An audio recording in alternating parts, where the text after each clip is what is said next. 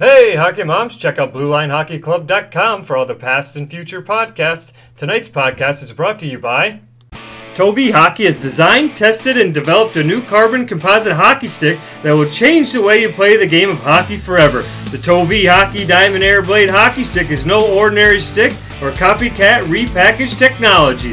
Hockey has never seen anything like this before. The patented outside the box approach to blade design is a perforated cross beam construction, significantly increasing the swing speed. Built using 100% carbon fiber, we have eliminated that flimsy foam core for enhanced durability and a much larger sweet spot. The amazing hockey stick yields the most amazing feel and puck control ever seen in the game of hockey, guaranteed. Feel the future. Check us out on our webpage at toveyhockey.com and use the coupon code INTROTOVY20 for immediate 20% discount. That's toveyhockey.com and coupon code INTROTOVY20 for immediate 20% discount on this amazing new technology.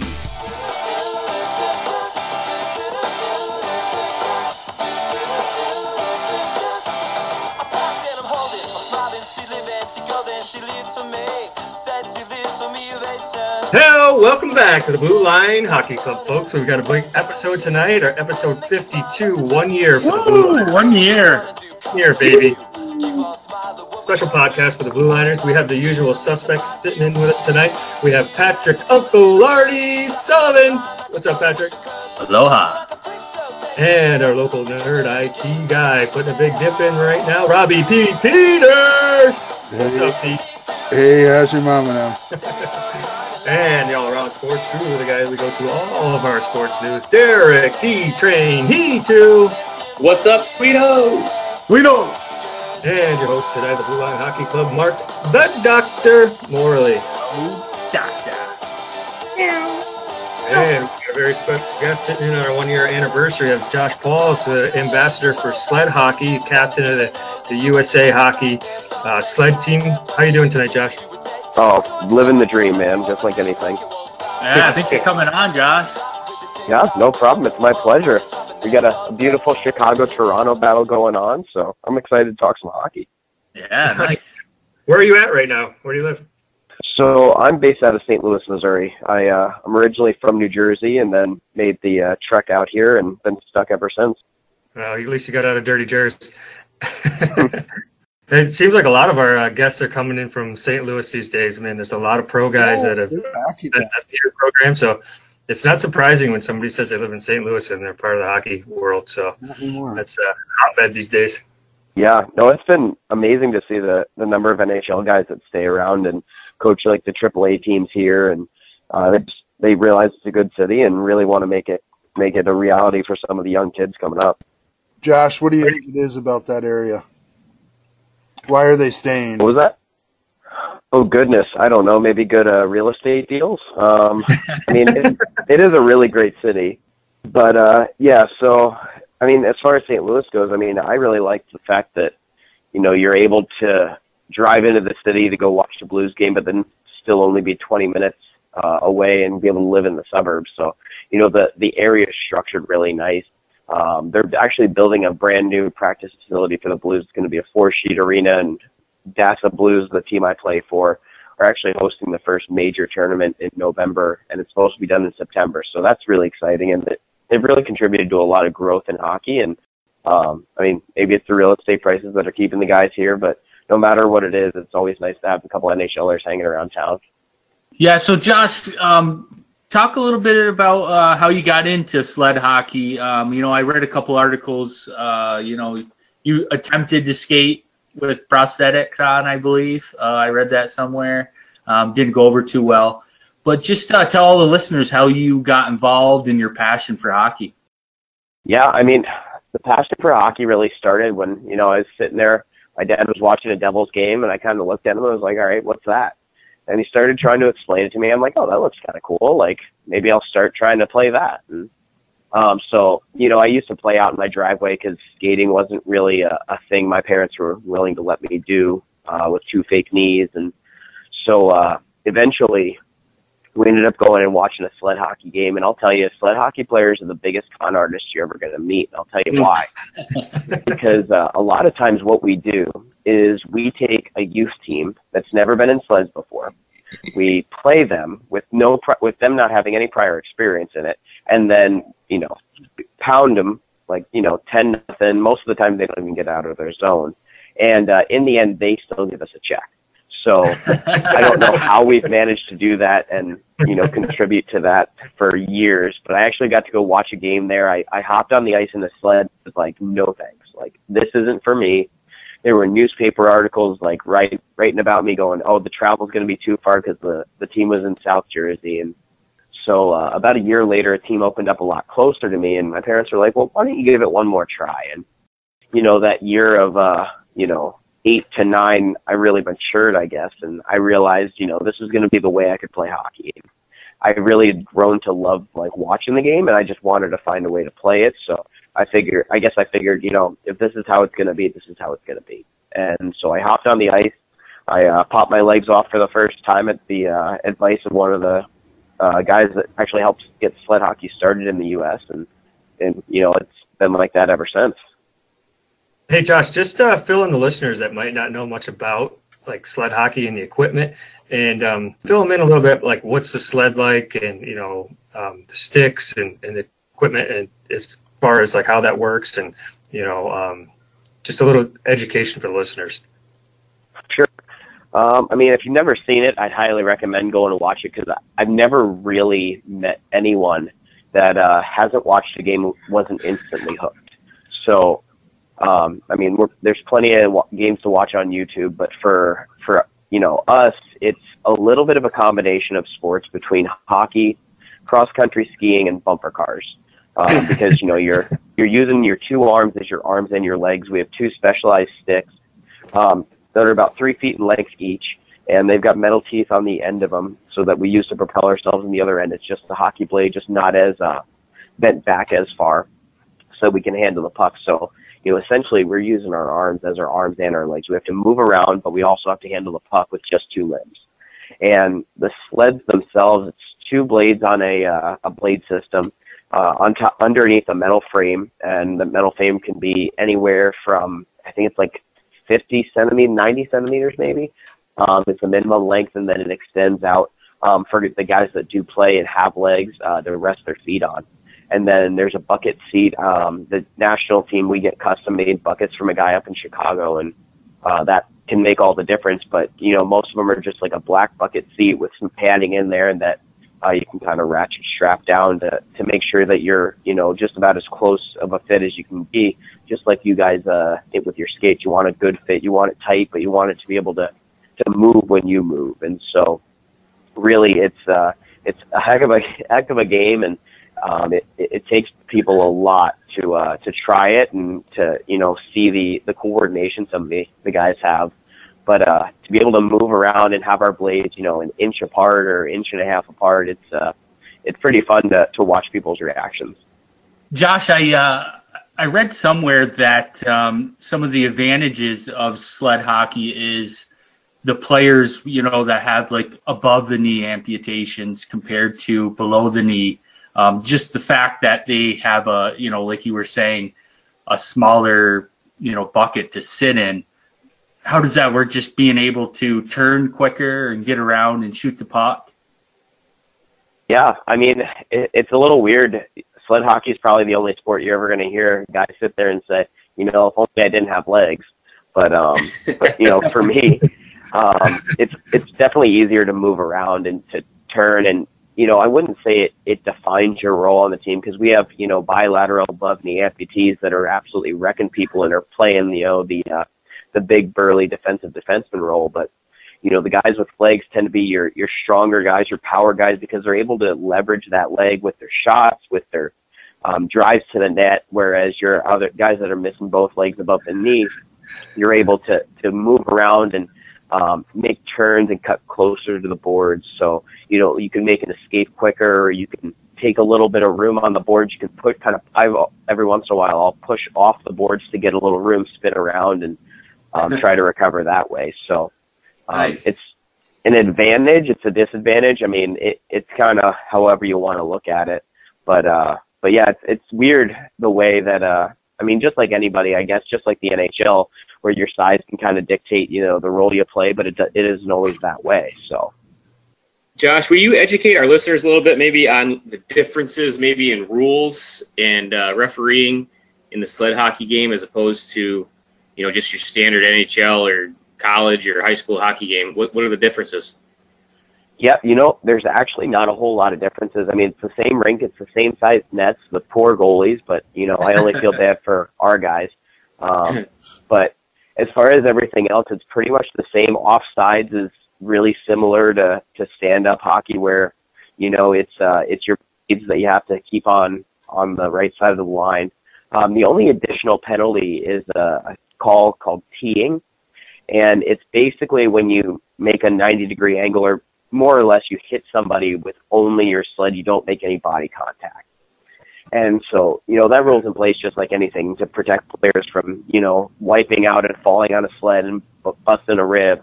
Um, so, you know, it's something like that where it's just a little addition that, but you definitely miss it if you, uh, if you watched the game and didn't really know. It was teeing, you called it? Yep.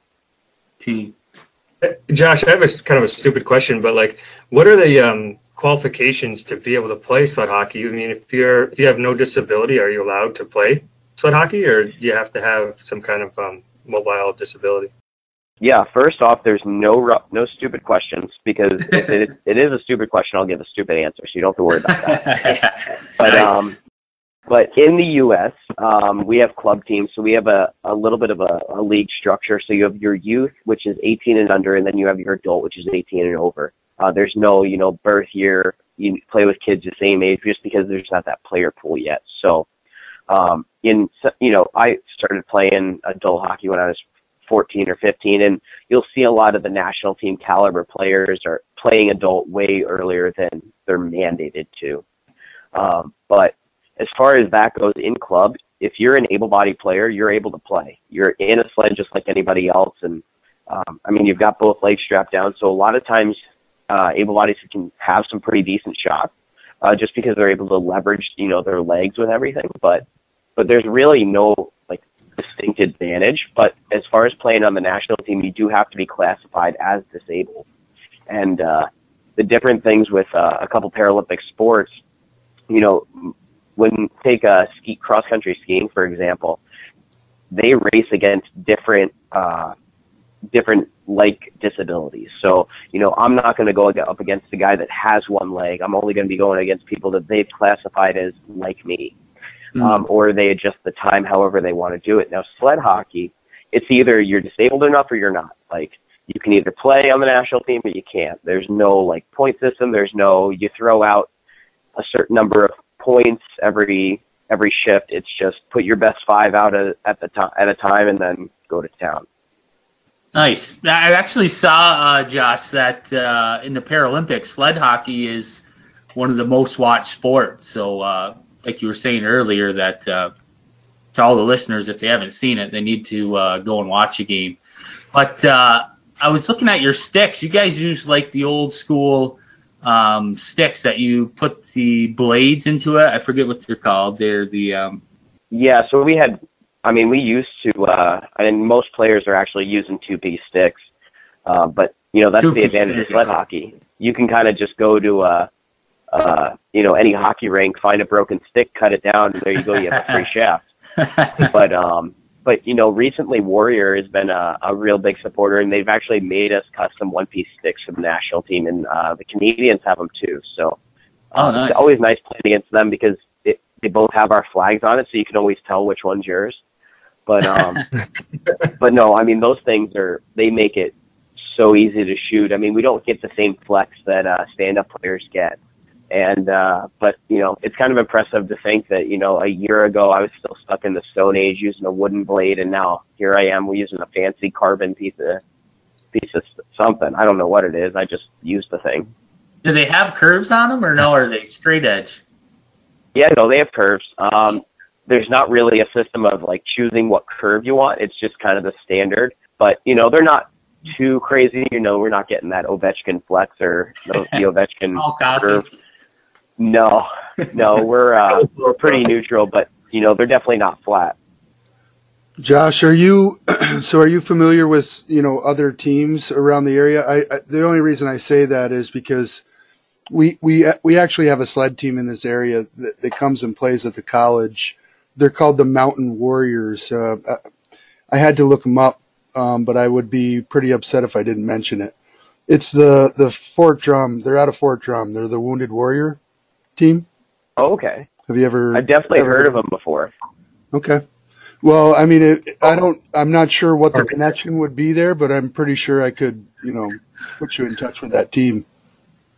Yeah, no, that'd be awesome. I mean, we've had. I mean, it's it's terrible to say, but you know, Wounded Warriors have been some of our better players, and you know, they just bring that whole other dynamic to a locker room, and you can tell that they're as helpful to us as we are to them, just because you know they they get that sense of camaraderie back, and you know, I think we're up to you know seven or eight uh, wo- Wounded Warriors on the national team now. When in Vancouver we didn't have a single one, so it's definitely grown. I saw for you um, something that you know kind of stuck out to me was it was a place. Uh, I I don't know what I where I read it or what I read it in, but um, it said where you, you used hockey as a place to put your competitive, you know, juices, right? So I'm assuming that would be very good for for them as well.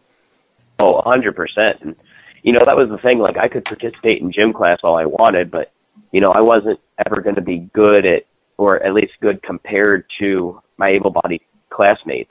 And so, you know, for me to find hockey as a, a kid that you know grew up with a disability, but also to guys that you know have never had to experience that before, um, it's it, it's more it's more than just a sport. It's it's a healing process, but you know, it's also a blast just because, you know, you get to check people, you get to, I wouldn't say we get to fight, but it happens and it's just, I mean, it's hockey.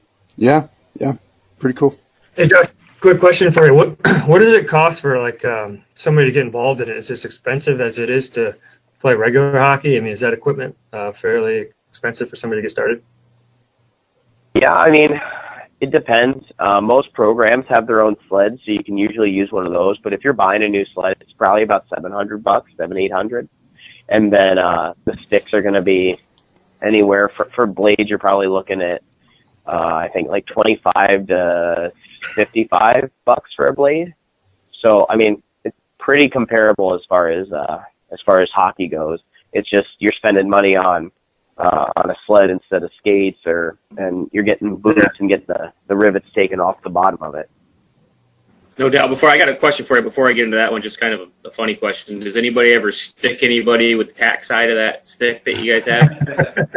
Is that Hundred like percent, Hundred percent. all the time. But we never do it. The refs looking, and uh, I I mean I would never do that. Actually, funny story. We were just up in uh, Canada in November, and uh, one of the guys was holding my arm behind behind the play, and I was trying to get it free. And finally, I had enough, so I just started like he had my arm, so I start like picking Stabbing. him, I guess, in the chest. And so finally, he lets my arm go, and you know the ref calls him for holding, didn't call me for anything. He's showing him his jersey that's all torn up, and the ref's like, I don't know, like let go of his arm then. All right, man. So talk what- about talk about uh, talk about your success, man. Being on the national team, uh, you know all all the all the success that you've had playing at that level. Um, how you how you got how you got to that level? Yeah, I mean, talk about all that success that you've had in your life. Being the young one too, right? You're the youngest on the team. Yeah, my gosh, I was in uh, Vancouver, and then the year before it was kind of wild. I mean, I uh, I went up to a camp in Buffalo, New York, when I was 14, and you know I was the worst player there, and ended up getting better, and uh, hopped on the junior national team for a year, and then you know I was driving back from from that camp the year after, and I get a call from some weird number in Colorado, and it's the uh, the general manager of the national team was like, "Hey, are you staying for tryouts?" I was like, "No, like I'm not planning on it." And he was like, "Oh, well, we'd like to invite you out to the our first camp just to kind of see where you fit." So um, I was a little, I was pretty giddy at that because you know the year before I'd been watching the World Championships that were in uh, Marlborough, Massachusetts. So you know I went from watching these guys as my idols to you know being on the same ice as them. So it was kind of weird, but um, you know went in. I guess I made a pretty good impression and. Uh, I remember the equipment guy gave me the jersey I practiced, and I guess he was thinking I wasn't going to stick around, or I guess I was thinking I wasn't going to stick around. I don't even know. And uh, ended up making that team and staying on up through that World Championship year in 2009 uh, that were hosted in Czech Republic. But we're actually going back there uh, this year for our Worlds, and uh, so for for me to be able to experience that and and be on the team for the U.S.'s first World Championship win, where our captain Andy Yohe scores with 11 seconds left in a game against Norway in the gold medal game. It was it was pretty wild to be a part of, and they had confetti flying down, and it was it, it was something surreal. It's surreal. cool, man. Yeah. And uh, so you know that was nice to come back to. And then the next year at tryouts, I uh, I got cut from the team. They uh, they said, hey, we just got some guys that are bigger, stronger, more experienced, and uh, we're we're going to go a different direction. But you know, if there's something that uh, that happens, you're going to be the first one we call. So I went on the junior national team. I played there for a couple weeks or a couple months, I guess, and um, ended up getting a call saying that, hey, we want you to come back up. We had a guy retire, and so I figured, all right, this is my big break. But I think, but you know, there were still three guys they had to cut, and you know, I was a defenseman. We only usually carried four. I was the fifth guy, and um, they started moving me up to uh, to forward a little bit. And I remember sitting on the bench in like the the I don't know the pre-cut tournament, sitting on the bench, and I was like, yeah, you know, I really just I kind of just want to play defense, and you know, one of my uh, line mates, Taylor Lipsett, looked at me and was like, yeah, but the ticket to Vancouver is as a forward. And I looked at him and I don't know what changed, but something clicked and I was like, all right, well, I'm going to be the best ninth forward that you can find. and uh, ended up making the team. And, you know, my role on that team was really to soak it in because we had so many guys that were, were so good. And, um, you know, I hate to, to steal it from the, uh, the 1980 team, but we definitely weren't the most skilled team, but we were the best conditioned for sure. And, you know, I made my living serving our bench penalties. So uh, that's how I got my name on the score sheet there. But we ended up going uh, five and zero, not allowing a single goal, and uh, that was that was kind of wild, just because of you know, I mean, you don't allow a single goal through five games and you win the gold medal. It's not too bad. And uh, one of my most vivid memories from that is watching our goalie take on a penalty shot in the gold medal game. The, one of the guys from Japan comes in because they had upset Canada, and Canada got fourth that that tournament in Vancouver. So that was that was really cool. Um, and you know, the guy from Japan gets the puck and starts skating in, and our goalie's hands are still kind of on his lap, and the guy gets to the blue line, and you're like, sit- I'm sitting there on the bench going, all right, Steve, like he's got the puck, you you gonna wake up? And uh, finally, the guy gets to the top of the circle. I guess he baited him, throws the glove up, and stops the shot, and then preserves the shutout. But um, you know, to to be a junior in high school and come back with a, a Paralympic gold medal was was pretty pretty surreal. And you know, I don't think I I got everything out of that Vancouver experience just with everything around the village and being with the other athletes. But uh, but then to to be able to go and and learn from a great in uh, Coach Sauer who uh, took over. He used to be the coach of the University of Wisconsin for a while in Colorado College, and uh, he took over the team in 2012 and led us to Sochi. And uh, when we got, we were able to play there. I mean, it was wild. I mean, it was a an 8,000 seat arena. We had that place packed for almost every game. That's awesome. That's awesome. awesome. I mean, and it was even better because we played Russia twice. We lost to them in the preliminary round, and I, I've never been. It wasn't a hostile crowd. Like I'm not saying they were like swearing or like throwing stuff at us. But it was just every time they touched the puck, like even they could be in their corner. It was a roar like they were about to score a goal. Like it was such an electric atmosphere. Like it, it was amazing. And I mean, my parents said that the people couldn't have been nicer. And uh, so you know that's always reassuring when you don't have to worry about that kind of extra stuff. But uh, but you know we we lost that game in in the preliminary round to them, so we ended up having to play Canada. But you know when we were going through that uh, that media circle after the Russia game, everybody was like, you know, if I hadn't just watched that game, I could have swore you guys won because we were so positive. Like we were like, oh, we're just gonna get it next time. Like it'll be fine. and I don't know why it was such like a big thing because I mean Paralympians are Paralympians. We've already gone through everything. Losing the game's no big deal. Like Yeah. I live every day putting my legs on one leg at a time, like just like everybody else. So Yeah. it's really not that bad. Gosh, I, I I'm curious. What's um, how come you wear 27? Where'd you get to number 27? Ooh. Well, I was Only number nine for a while. and our captain came back, and that's kind of why I wore the number. So I gave it back to him, and you know I'd mo- been moving around the defense, and Scott Niedermayer was the guy I grew up idolizing, so he was definitely a big reason why I wanted to wear 27. Okay. So besides the Olympics, Josh, isn't there like a um, disabled athlete sports association? Like uh, you got the St. St. Louis Blues sled hockey team. I think Chicago has a team. Um, besides that, you know, the Olympics every four years. What do you guys do? Um, is there like every year uh, a championship? Yeah, so um, there's local teams, and we have a, a league out in the Midwest. So it's us, Colorado, San Antonio, Chicago, and uh, uh, Nashville now. And so we play, you know, a league from October to February or March, I guess. And so we're playing that, but then the national team has tryouts every uh, July.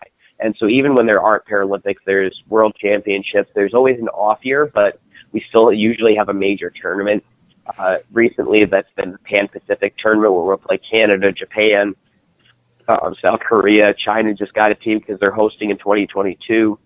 So, and we have a full training camp schedule where it's we're meeting once a month. Usually, it's a Thursday to Sunday kind of deal. We skate once Thursday, twice Friday, twice Saturday, and usually a different location. Um, we've been based out of North Carolina for a while just because of the connections we have there, but um, it's been awesome to be able to travel around the country and kind of spread the word of sled hockey and help different programs develop just because of, you know, how, how fun it is. And, you know, I mean, somebody's paying for me to travel the, the country and uh, play my favorite sport. It's a rough life, but you know I'm willing to sacrifice for everybody. Tra- travel the world, right? Travel the Good world. on you. yeah, So it's Josh- getting tough. I mean, heading to Europe and Asia all the time. It's uh it's a long flight, but it's always worth it. Yeah. Rubbing tugs. Yeah. So Josh, tell us. Um, sorry about that. Just came out. Tell us about who the um, like the strongest rival that the USA hockey team has. Canada, like it is in, in regular hockey, or is it a different country? Yeah, no, Canada is definitely there, and I mean Russia was really strong. They developed a team in I don't know like five years to become silver medalists in Sochi, and then there was that whole doping thing where they didn't play for a while. So um, Oh, now they're thing. coming back and they're going to add some competition for sure. But yeah, Canada's definitely it. I mean, they they play such a heavy style and they're they're just such a smart team, and so you know it's it's never you can never count them out of any game, no matter how good we're feeling. They always seem to find a way to play us tough, and I mean, but those are the games that you just live for. I mean, in the Paralympics in 2018, I think we beat everybody like eight to ten nothing or ten to one, and for anybody, those those games aren't any fun. Like I live for that two to one game, even if we lose. I mean, it's it's the thrill of that competition. It's why you play. I mean, obviously, I'd rather be on the winning side, and we've been lucky to be on the winning side for for the past couple Paralympics. But you know, it's those close games. Like those are what you get you out of bed in the morning and sit there and go, all right, I'm ready to go. Like I could play hockey at seven in the morning if I know I'm playing Canada. Yeah.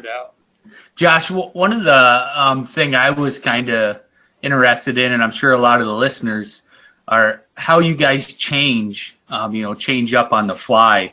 I read something that um, a lot of rinks now are putting ice on the bench so you guys can slide right on. Can you kind of explain that, how you guys change on the fly or how you guys change? Yeah. So uh, so most of the time, if a rink doesn't have that accessibility, we just kind of sit with our backs up to the boards.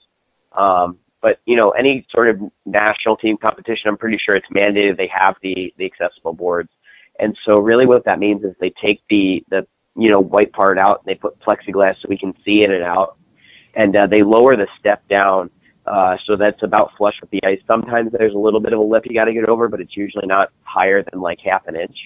Um, most rinks are going to have uh, synthetic ice in, in there, but the Paralympics the past couple, uh, past three years or three times, I should say, have had actual ice in the bench, and that is the smoothest transition you're ever going to see. I mean, it was it, it's just so nice being able to go over and not have to worry about any any little hump. But uh, I've got actually got a story about this. We were uh, we went to Japan. I don't know how many times, like three or four times in the past uh, when I first started, and uh, we played at Big Hat, which is the '98 Olympics uh, arena, and they hadn't uh, lowered the bench, so there was still that you know six inches of lip you had to get over. So to get out onto the ice, we jumped down basically. So that was a nice little um, you know spinal shock. But then to get on the bench, we had our equipment guy working the door. So we usually have our trainer work one door and our equipment guy work the other. So what he would do, he'd open the bench. He had a little wooden rope on a string. He'd throw the the ramp out. We'd ramp up into the bench and he'd pull it, pull the ramp back in and close the door. Oh, But one of one time, one of our guys missed it. So he pulls the ramp in, grabs the guy's front of his sled, and just yanks him into the bench so that we don't get the too many men on the ice call. And it, it may be one of my favorite moments moments in sled hockey, just all time. nice. You guys just did that, or did the other teams do that too, or was that something one of your trainers? No, that's just- invented? That's how every everybody changed that tournament, just because. Oh, of- really? Yeah, I mean it's a national team event, so we're not going to sit on the board. So, I mean, where there's a will, there's a way, and we certainly found a couple ways. Nice. So, besides uh, sled hockey, what else do you do? And um, on top of that question, um, are you sponsored by anyone? Do you have sponsored like Warrior or who are you guys? Do you have a sponsor? No, like the national team has a couple sponsors, but I don't have any personal ones. I mean, if anybody want to come calling, then uh, I'm certainly looking open to Get at options. you. Get at you. Josh Pauls got But uh, right, but um, but as far as like sponsors go, I mean, we've had a, plenty of our uh, our teammates. Like some of my teammates are sponsored by like milk companies, and um, I mean, Comcast was really big, and Toyota. So you know, our guys have definitely seen some sponsorships come through, and you know, it's just it's nice to be able to see a guy on TV and go, "Hey, I play hockey with that guy." But Yeah, um, definitely. I actually in October I quit my job to become a full time motivational speaker. It, it's not like my job was awful. I, I was selling uh, financing packages, so it really wasn't that bad. I actually really enjoyed the company, and the people there were great. But you know, it was it was a matter of uh, I'm somebody that you know I I got a whole ass one thing. I can't half ass two things. Mm. And I didn't feel like I was giving hockey enough, and I didn't feel like I was giving my work enough because I was try- having to split my time between basically two full time jobs. And so um, I, I realized motivational speaking is something that I really love to do. Um, I love seeing that kind of aha moment people get when you know they're you're able to, you know give them a coherent kind of uh, message. And uh, I was actually I'm actually writing a book now that has really helped my speaking just because you know I'm able to to understand and kind of reflect on some of the lessons I'd learned playing hockey and some of the the things that had happened and why they happened and I'm able to look back and kind of pass those messages on to other people. Where can people find? Uh, like you have a website that people can go and check you out if they want to have you come speak. They do. It is joshpauls.com. It's really tough to remember, so uh, I, Yeah. I wouldn't, wouldn't Yeah. be surprised if nobody did. Two first two first names, pretty easy. So, what So- else do you do? What do you do on your free time? I work out a lot. I'm actually involved in a training program. I'm pursuing my MBA as well. So, um, yeah, Damn. I guess I don't know why.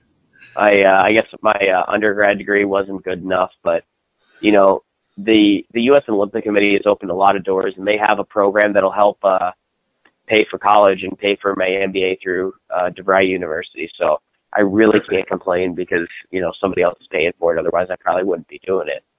But it's it's really cool actually. In my class, I have uh, an two Olympians that I I don't think I've ever had it in any of my classes. So it's kind of cool to see like other people are actually using the program. It's not just me on my on my own with a bunch of random people. So, Josh, I just have one quick question before we let let you go here. I'm just curious to, to ask you how the prosthetics have changed since you were a little kid till what you wear now. Is it the technology just changed the way you can um, move and, and get around and stuff? Oh goodness! All right, uh, we're gonna be here for a while. No, um, right now my legs are probably smart enough to do everything but walk me home from the bar. I mean, they they're so smart, and you know once they figure out how to do that, I will be set. But um, Or is there like computer chips or some kind of shit that like helps them be smart, or how does that work? No, they just drink a bottle of smart water and then uh, they're automatically smart. no, they have uh, they have a Stupid question. microprocessor. Yeah, no, it it really wasn't. on my second language is sarcasm, so I had to throw something there. That's cool. But uh, but they have microprocessors in the knees, and then they have gyroscopes and uh, an accelerometer. They kind of control like how how I walk. So you know, when I first started, I mean, I'm missing my legs right at the knee. So I was born without shin bones, and then they had them amputated at 10 months old. So I was walking probably about a year old, um, but not like your traditional walking. So basically, what happens is they cast a little mold that goes around my thigh.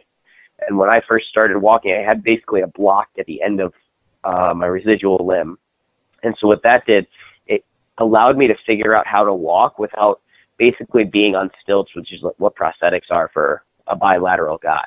And so when I did that, I learned how to walk. I learned how to stand upright, just like any other baby does. And then, you know, I eventually graduated to um, shins, basically, and then with they had feet on them. And uh, my mom used to just take my legs into the shoe store because she didn't want to have to deal with me. 'Cause I don't think I was a problem child. It was just having a kid. And uh, so I can only imagine the heart attack she gave these people when she comes walking in like, I need a size five. Like, well, where's your kid? Like, I got him right here. He's out in the car. Like, It's fine.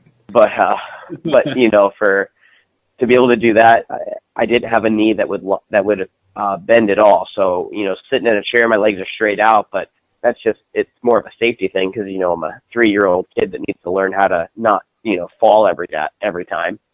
So then you progress to stuff with a mechanical knee, so that it, it's basically a hinge. So I can't go like step over step downstairs. I'd have to like go down backwards or different stuff like that, and find ways to kind of get around it. But I finally had knees that that bent, so you know that was a big win. And now the stuff is it's it's unreal. I mean, I plug them in every other night, just like my cell phone. I mean, it's it, it's really wild the stuff they can do. I mean, I can like bend my knees at like a 10 or 15 degree angle and just kind of rest on them.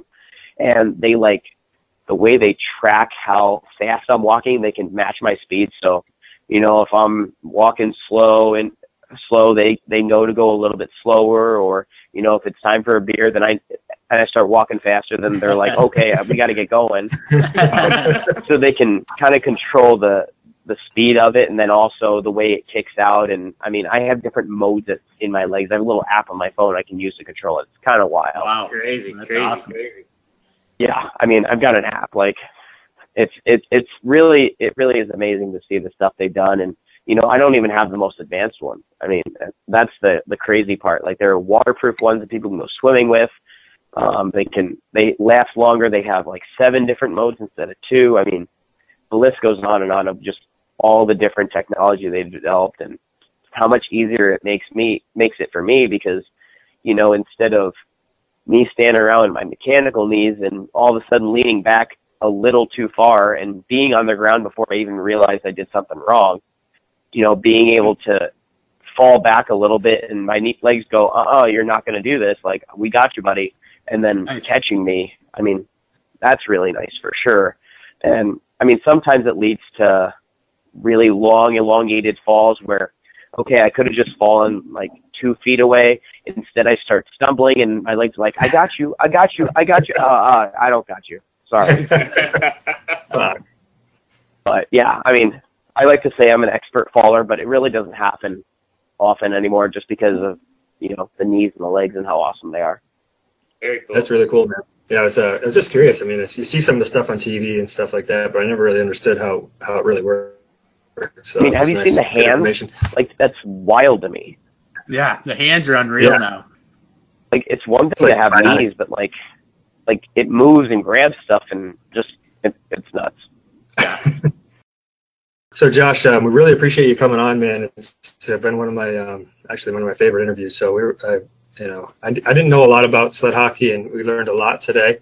Um, I've watched it and stuff like that, but never got the ins and outs of everything. So that was kind of cool to get the listeners' perspective and, and us too. So, you know, thanks for taking the time out of your day and, and educating us a little bit and, and showing uh, showing us how how you sled sled hockey guys really do it. So uh, we appreciate it, buddy. Yeah, no problem. Thanks for having me on. And uh, now you guys have a little bit of a personal connection when you watch the next Paralympics.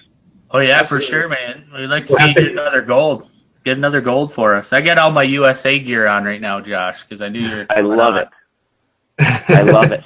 So we're going to interview you after your next gold. We'll get you on after your next gold medal. All right, sounds good. We'll uh, we'll right. make sure we get one. All right, All right, Josh. sir. thanks, man. This is a Thanks, man. awesome- You- pleasure. You're an Yeah, no problem. inspiration. You're an inspiration to a lot of people, man. So that's awesome. Thank you. We do our best. Thanks. Take it easy. All right, but boys, Josh Paul, um, what an awesome guy. JoshPauls.com. If you're looking for a motivational speaker, he's definitely uh, some guys that he can definitely give you some motivation from what he's gone through. So, you know, these guys, these sled hockey guys, you know, they were born with a disability, but they, you know, they keep plugging and they, they make the best of it. And it sounds like they don't complain, win or lose. I mean, they're just happy to be playing the game. You know, that was a really cool interview, a good perspective on on life in general and, and you know what these guys do and you know the passion they have for the sport of hockey. Yeah, Great the guy. men USA men's ice uh, sled hockey won the last four Olympics gold medal. It's pretty amazing.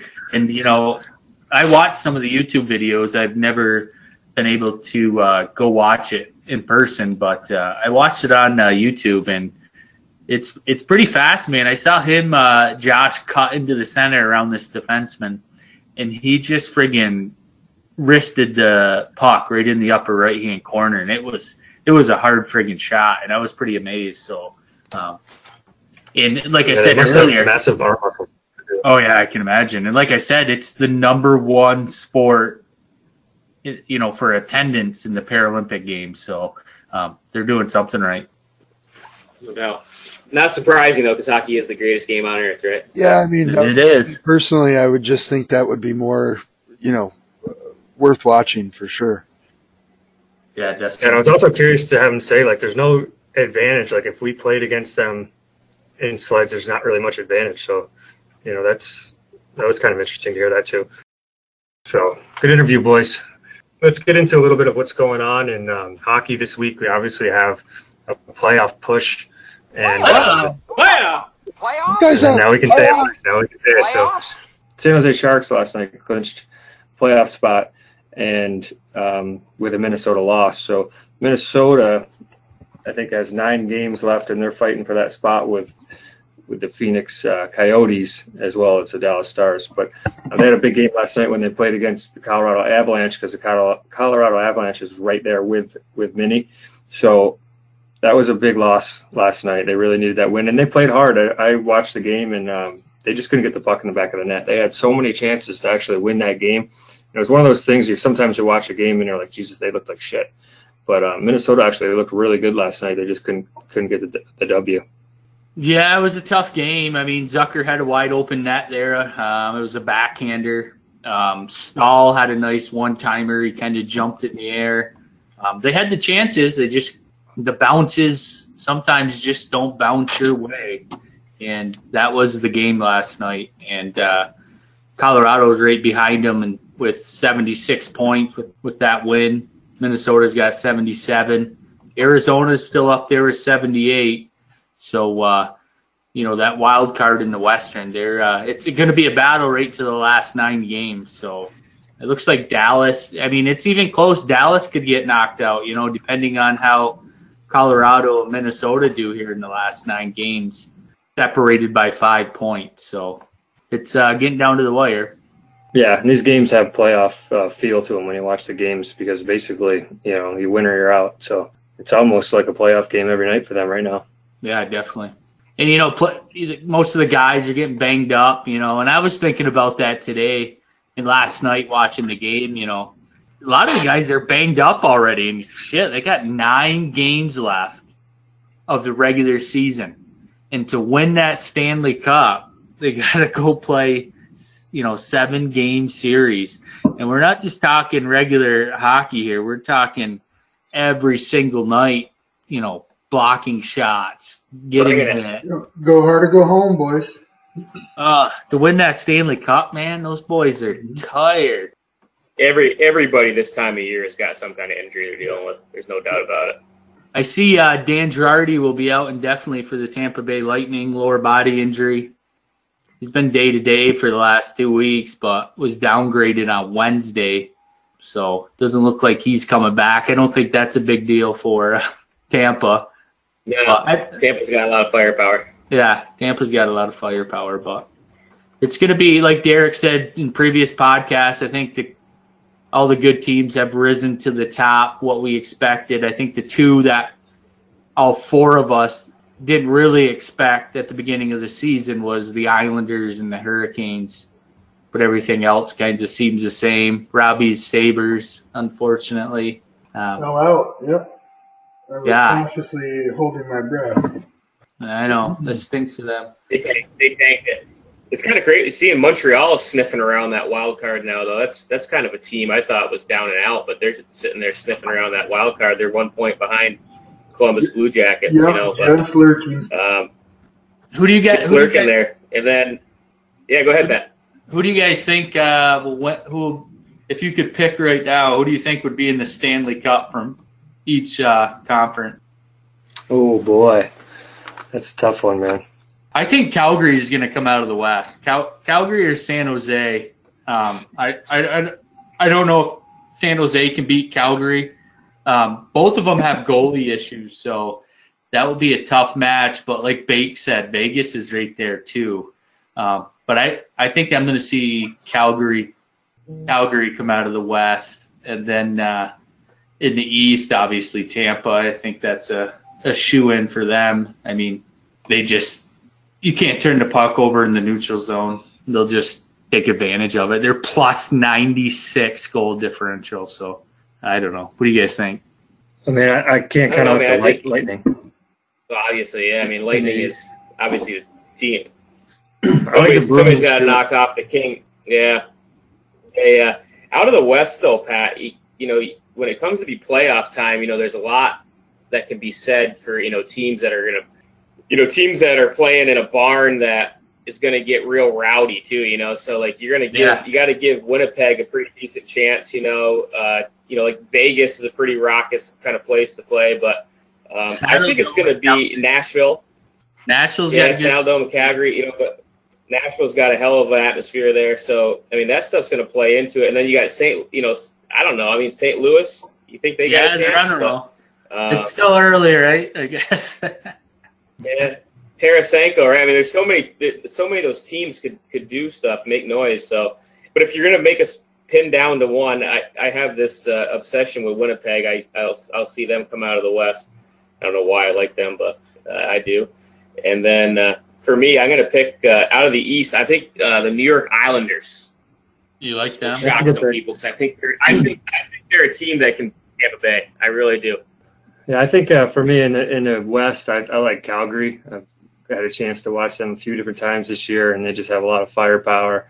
Um, they play with a lot of heart. They're just a just a really good team, and you know if you're not on your game, it's tough to beat the Flames. And then obviously in the East, you can't count out the the Lightning, but behind the Lightning, if we're getting them out of the picture, um, the Bruins have been on tear in the last couple months. Um, they Yeah. haven't lost hardly any games, and um, they're on top of their game at the right time. So if they can keep playing with the the um, you know the way they have been the last couple months, I wouldn't cut out the Bruins. Yeah, the Bruins just beat the Islanders five nothing, so it's pretty big. But you you can't count out. You know, when I think of playoffs, um, you know, Stanley Cup.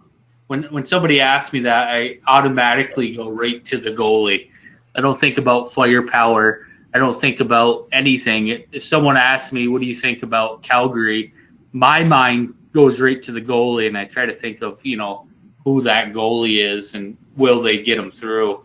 So that's the one thing about the Sharks and Calgary. I don't I don't know if they can uh, get past Marc Andre Fleury of the Vegas Golden Knights. So I don't know. It's it's a tough one out in the West. But um, and then you got you know Andre Valvolowski of Tampa. He's he's nasty. I don't know too many people too many goalies that can get past him. And you know then you go you got Pekka Rinne and then you got. Uh, what's his name out in Winnipeg, Colin Connor Hellebuyck. So Hell of a we'll see. But I just thought I'd like say that is just the goalie to me is the biggest factor of teams winning the NHL, winning the Stanley Cup in the NHL. What do you got, Pete?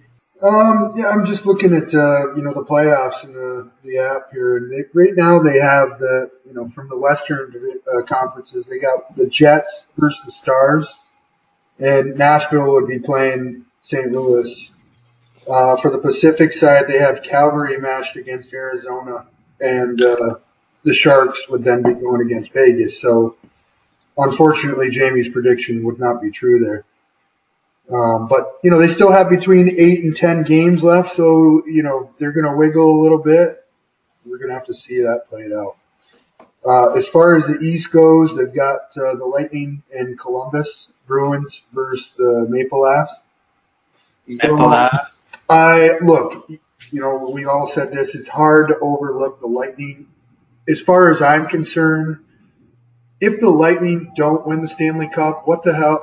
You know, what is the point of having all these great team uh, uh, team players?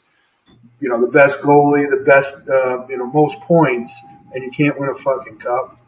I mean, it's just like there's something not quite right there. I just expect that these guys, you know, to have such a great season and and not fulfill that journey with a cup how can that be a successful year, even with all the individual awards?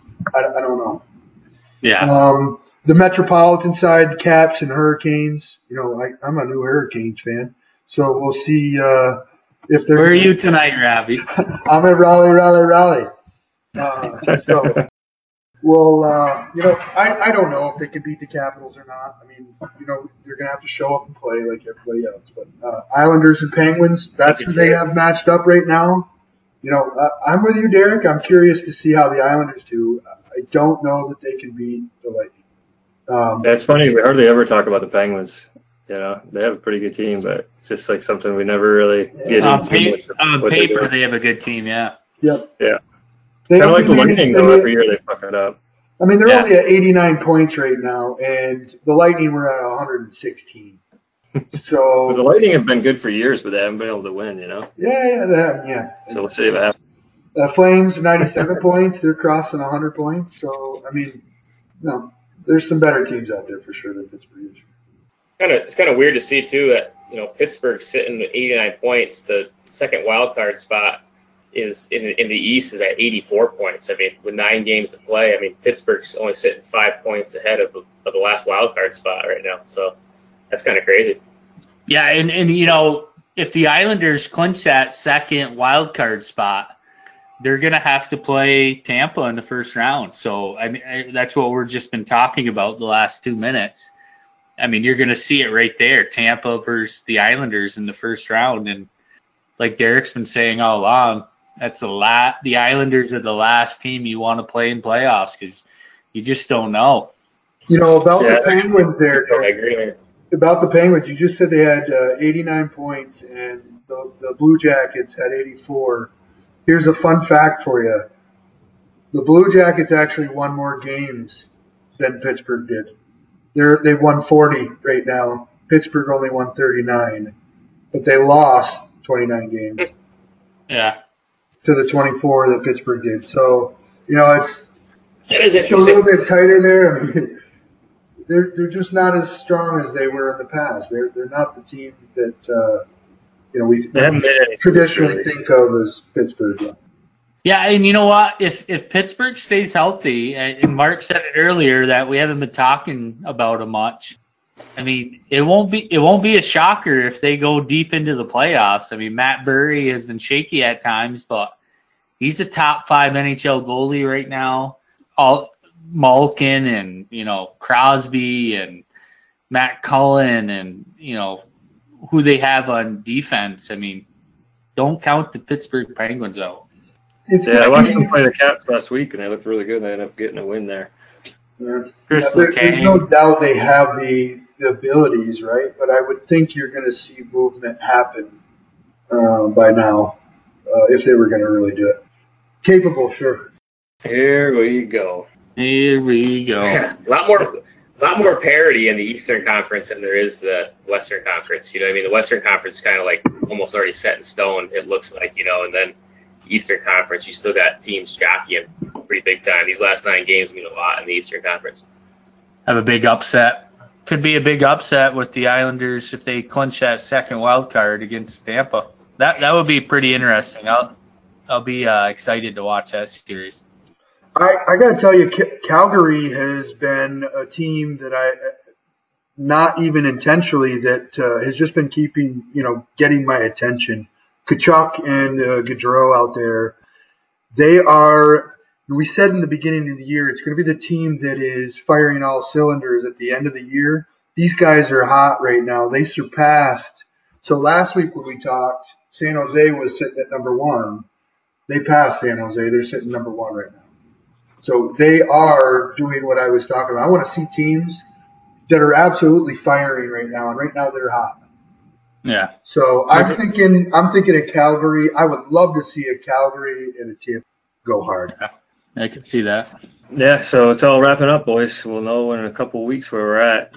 Um, also, this week we have the uh, college hockey playoffs that are right um, into conference play. I think the the end of the conference finals are all this weekend. So ECAC, I got local Clarkson team up in uh, Lake Placid this weekend. I know all the uh, games in Minnesota are happening this weekend. So we'll have some college hockey talk next week too to see who wins all those division games and what's happening in uh, college playoff hockey as well. Yeah, it was a uh, pretty good interview with uh, Josh Pauls. That was, uh, you know, I learned a lot tonight about things that you know had no idea on sled sled hockey. So I'm glad he came on and talked to us. But what a great guy, and to uh, win two gold medals or three gold medals, Three, three. pretty You're, you're absolutely right. And you know, if your listeners out there, if you guys get a chance to go watch one of those hockey games, go watch a hockey game and support them.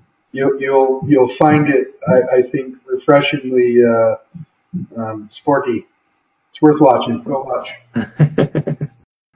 I just wanted to give a shout out to uh, the NWHL, the National Women's Hockey League. The uh, Minnesota Whitecaps actually won the um, what is it? Is it called the It's it's, uh, Isobel Cup? So, so that was pretty big for uh, Minnesota. Their their first Isobel Cup. Um, Isabel. and Tomato, tomato, tomato. Yeah, and and just to let some of the listeners and you guys, if you didn't know, Lord Stanley's daughter was Isabel, so that's where that cup came from. Well, Jesus Christ, Patrick. Do your homework, you lazy. Could be pronounced Isabel. Is it Isabel? Google is your friend. Do something with your life. oh shit!